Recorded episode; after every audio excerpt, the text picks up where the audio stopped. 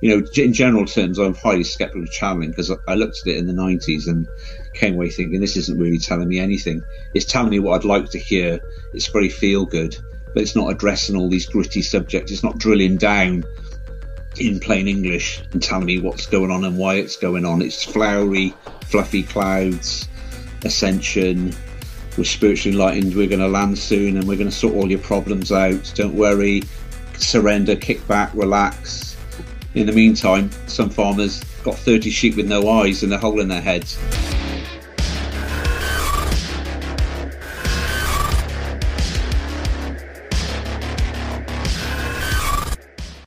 Welcome back. I'm here again with Matt Hurley, who is the host of the badaliens.info website. Info, yeah. And what we're going to talk about today is what he thinks is really going on in the background surrounding these animal mutilations, human mutilations, disappearances, and abductions. So, Matt, welcome back. And what's your theory? Where does it come from? And why is it important? Okay, so several years ago, Linda Moulton Howe did an episode on her channel, and she talked about a retired Defence Intelligence operative who told her that there were three competing extraterrestrial groups on Earth that want this Earth for themselves. So when you read a, a statement like that, you're always looking for corroboration. Mm-hmm. So a couple of years ago, someone sent me a link to a website called the Allies of Humanity and it's basically four volumes of channeling. It's all free online from five beings that you could consider a friendly extraterrestrial races, channeling through a guy called Marshall Vian Summers. And basically, what they are, they're observers. They're observing the activity of aliens on Earth. They're spying. Is Marshall hmm. still around, or is he still with us? Yes, yeah, he's still alive. Yeah, yeah. He's doing a live podcast today, actually as I speak. So I'll be watching that later. Okay. So yeah, so you've got this group of aliens called the Allies of Humanity, and they're watching from a distance and they're spying on the aliens who are on Earth. And they've channeled these four volumes of work through Marshall. This work basically, in pretty good clarity, tells you what, what these beings are up to and why they're here. So essentially, what it says in a nutshell is you've got more than one, one race coming here. Each race is multi ethnic so you could have like a short grey, a tall grey, a reptoid. So one one group isn't necessarily one ethnicity; that they're multi-ethnic. There's several competing groups, and they all want the resources of this earth. So resources we might mean animal parts, human body parts, rare metals, flora, fauna, whatever. They all want this planet. What the Allies say is historically, when you get civilizations that become very technological, they tend to strip the resources of their planet then they either become dependent on trade with other civilizations or they get absorbed into like a big collective.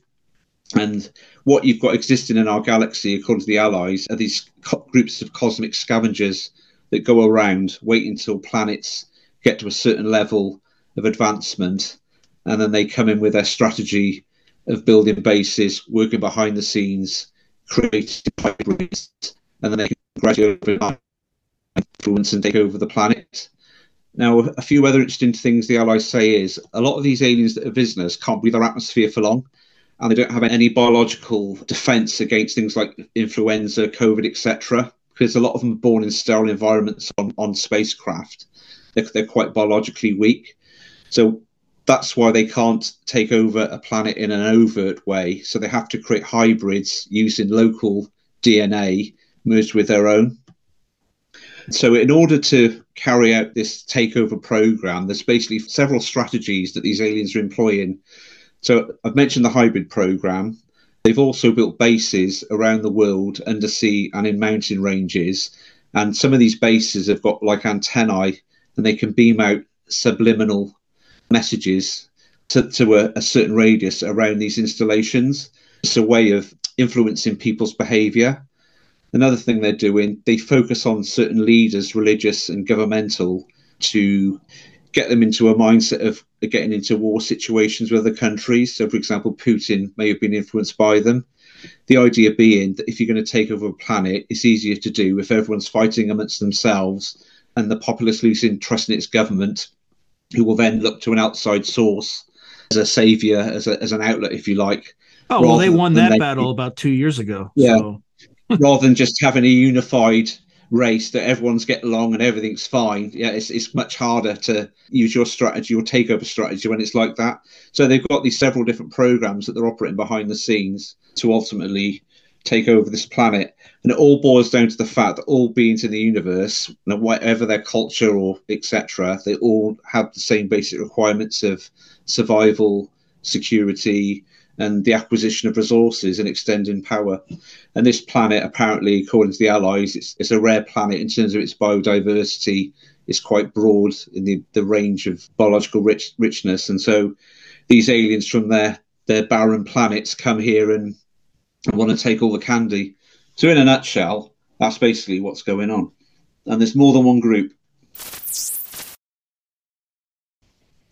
Now, why do they wait until there's a certain level of technological sophistication? Would it be easier to just come in before? I think the idea is it's easier to sort of have some communication with the populace when they're at a certain level of technological awareness rather than being a primitive agricultural society. So, for example, if as the stories tell us that they met certain members of the American government in the 1950s, it might have been at a point where humanity might be less superstitious, might be able to communicate with them on more of an even playing field than if they'd approached someone during the French Revolution, where they might have been more superstitious and may not be able to think in a more clear manner, if you get my drift. If you met someone in medieval times and you were from Zeta Reticuli, it might be more difficult to establish some sort of agreement than if you meet someone, relatively speaking, is in the modern age. And what do you think got their attention? Was it the atomic tests in 1947?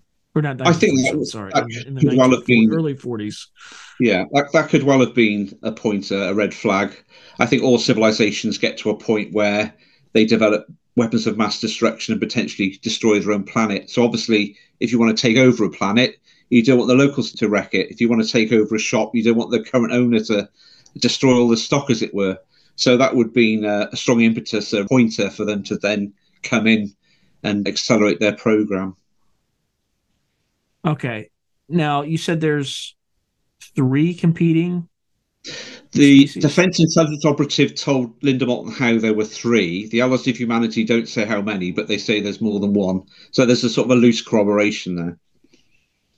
Okay. And this channeling thing, yeah. What what kind of gives you credence that that's more I'm accurate most, than yeah. the billion other channelers, right? The most skeptical person in the world at channel. I spent a fortune on channeling books in the early 90s. I had cassettes of the Ashtar Command. You know, initially, wow, all these people are in touch with aliens. This is amazing. And after a while, I started to smell around. Well, it's not telling me about abductions. It's not telling me about mutilations.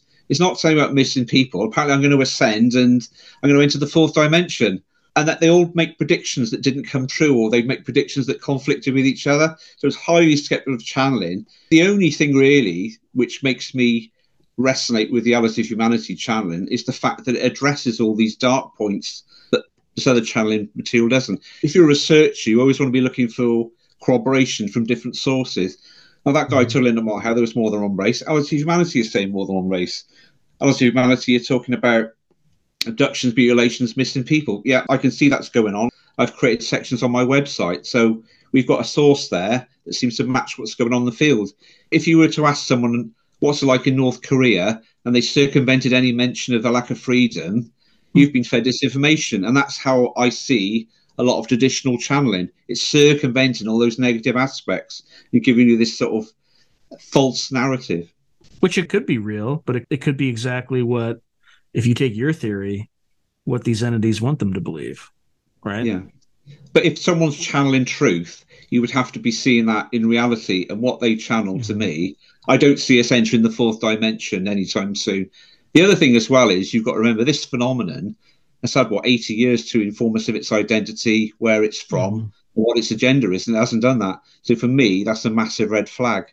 So I, I need a source outside of what's going on here to tell me what's going on. I don't want to learn it from these guys because they've had several decades to do that and they've just left me confused and I've wasted a lot of money on channeled books. Yeah. The other thing with of Humanity, it's all free online. So that's another good pointer. Yeah, and I can put the no link. Money, no money to be made. Yeah, and I can put the no link. Money, no money to be made. Okay, so if they're kind of channeling that they're these scavengers that are here, yeah, what is humanity supposed to do, or what can humanity do? What they emphasize is awareness. The more people that know about what's going on, eventually you'll have a critical mass of people that will be mentally aware of what's going on. And this is where it gets slightly woo, because what they're saying is the aliens that are here don't have much physical power, but they have a lot of power in the mental environment. So if you've got a critical mass of humanity that are aware of what they're doing, it will create this strong group thought form, and that these beings will lose their powers of persuasion that they've currently got. As well as the physical environment, they talk of a mental environment, an invisible environment full of thoughts and persuasions and beings influencing other beings, etc., etc. So it's all about awareness. And once there's a critical mass, then these beings essentially will have to pack up their bags and leave. That's what they say.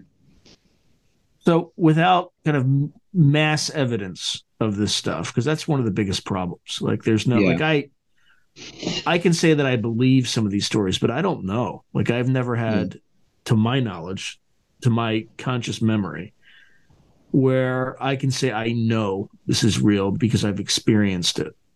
Mm. So, how can people share this knowledge in a way that they know that this is really the case? Because right now, to me, it's just a theory. Yeah. Right? Just like the benevolent alien thing is just a theory. Yeah. Like, I don't know. Yeah. Look at the data, look at abductions, look at mutilations, look at it with a clear don't start out with any i want it to be bad i want it to be good and and just right. see what your mind tells you look at the data and form an opinion on it read all the books read different points of view and then come to your own conclusion it's, it's taken me a long many decades to get to the the place i am now i don't have every question answered that i've i've got but this allies material has answered a lot for me and I, I, find comfort in the fact that's addressing a lot of this dark stuff that I find that's occurring in the phenomenon. Like I said, it's had 70 plus years to tell us what's going on. That's not a good thing. They appear to have had meetings with certain military personnel, but not the general public. Again, that's another red flag for me. Giving trinkets from space potentially, giving the military spacecraft intact. Why are they doing that? You know? So, yeah. Yeah, it's interesting you mentioned that because even in the Grusch reports, he mentioned that, that they found craft fully intact open, yeah. no occupants, no sign of occupants yeah. anywhere. That's I think John Lear, John Lear on George Knapp's show in about '88 uh, said something very similar that the US government had about I think it was 12 to 15 craft, and three of them were pristine. Allegedly, one was being test flown, and then the rest were in various states of damage. But yeah, several pristine craft. Yeah, and I don't think the U.S. is the only one that has these things. Yeah, absolutely. I mean, you look at the size of Russia. I mean, Asia. That's a big landmass for stuff to crash on.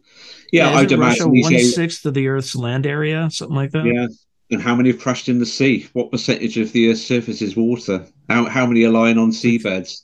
Yeah, it's like seventy five percent or something like that. So yeah, yeah, I, have I've no doubt they, they may have approached other governments as well. They will always always target the, the most powerful countries. I, would imagine that's their strategy when they go to planets, right? Which country or countries have got the most dominant? Who's the main military powers? Right, we'll, we'll give them some trinkets from space, and you know take it from there. That's the strategy they use. So, any advice that you might have for people who are other than kind of sharing some of the stuff. And the problem with the data too is it's mixed, right? And there's a lot of misinformation, disinformation in that data as well, like deliberate by the intelligence community. So it is very difficult because you've got the government that are disinforming people, and the aliens themselves are, are, are up to shenanigans and disinforming people. So you're getting disinformed from different sources. So yeah, it, it is very tricky to try and sort the wheat from the chaff. But I would just say approach the subject with an open mind you know there are a lot of wild, wacky ideas out there, and some some bits very scary. I mean, initially when I heard of the idea that aliens had met the government, I thought well, that's nuts. But now, especially after Grusch saying it, it sounds a distinct possibility. And yeah, look at it with an open mind. Don't be biased. How do people react to your theory? what's that like? What's that like? Because I want to survey the whole field and, yeah. and try to. I like all I care about is the truth, and I yeah. think every theory needs to be explored in order for you to get to the truth, regardless of whether or not it's pretty, yeah. it's happy, it's scary.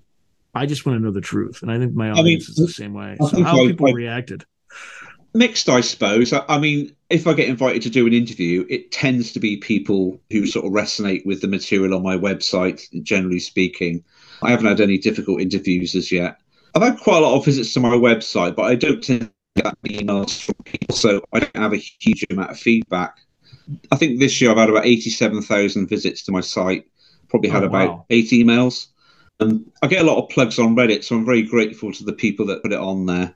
But to be honest, the main draw really is the human mutilations due to the fact that it's an area that isn't widely covered on a lot yeah. of other websites and, and podcasts. So that, that, that's the main carrot that's drawing people in, into my website. If I didn't have that that section, I don't know I'd have half the visitors that I've got. In all honesty, yeah, yeah. Sometimes the absence of evidence is the evidence of absence, right? So, in other yeah. words, one of the reasons you might not be seeing this stuff is because it's actively being suppressed. Yeah. So, Uh, you know, again, in my view, I, I think there's a wide variety of things that are associated with the phenomena. And I think not all of it is benevolent. I think there's certainly a malevolent aspect to it. I don't know what prevalence that is. But for every, even if you take stuff that's more associated with the woo than with kind of nuts and bolts UFO topics, you take Bledsoe, right, Chris Bledsoe, that's a very like positive aspect of the phenomena. But you compare that with Skinwalker Ranch, which is a very dark aspect of it, and vice versa. So yeah, I don't know where I sit yet because I just the more I delve into this topic, the more complex it gets in terms of trying to explain what's really going on. And I don't think it's just there's a physical aspect to it, but there's also a non-physical aspect to it that's difficult to pin down. Mm. I mean, like I say earlier, for me, the Others of Humanity, it's the first channel I've come across which is addressing these dark subjects. You know, if there's other channel out there, let me know because I'd like to read it. But it does seem to have its niche in the marketplace of addressing these dark topics that the other channelers don't. But you know, in general terms, I'm highly skeptical of channeling because I looked at it in the 90s and came away thinking this isn't really telling me anything. It's telling me what I'd like to hear. It's very feel good, but it's not addressing all these gritty subjects. It's not drilling down in plain English and telling me what's going on and why it's going on. It's flowery, fluffy clouds, ascension, we're spiritually enlightened. We're going to land soon and we're going to sort all your problems out. Don't worry, surrender, kick back, relax. In the meantime, some farmers got 30 sheep with no eyes and a hole in their heads. Big conflict between the two, what they're telling you and what's going on. Well, if there's one good thing about what you do is it's very non-consensus and there's not anybody else as far as I know. I think Jacobs was the last person mm and he's I mean, he's still around, but he's yeah retired for lack of a better word. Look, I reached out to him, no response, but he does say yeah. explicitly that he doesn't do interviews anymore. So mm. I think you're going to get a lot of attention in the next two years. So just be ready for it. Just your psychic intuitions. I've seen some of that already happen on this podcast. Like, I don't know if you follow David Morehouse, but he's been on Beyond Skinwalker. He wasn't on the main show, but he was on the website because they couldn't fit it in into one of the episodes.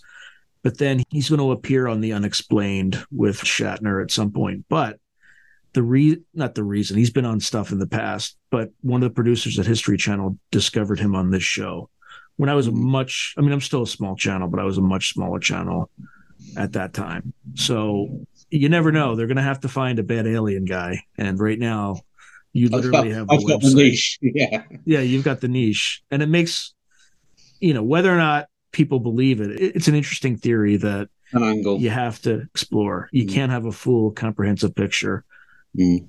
Because these things did happen, right? And you can't just bury them and say they didn't happen. Like something mm. did these things, and it's unlikely that it was human because it's so weird, bizarre, so precise with the cutting, things like that, that it has to be addressed, whether or not it scares people. So, mm.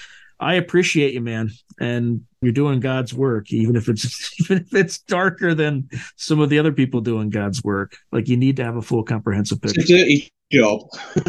That's a dirty job, and somebody's got. You're the Mike Rowe of ufology, right? Yeah, yeah, yeah. Up to my knees in it. Yeah, yeah. All right, my friend. Thank you again. It's been a pleasure. All right. Thank you very much. If you enjoyed this video, please click on like, subscribe, and the notification button so that you're alerted anytime I post something new.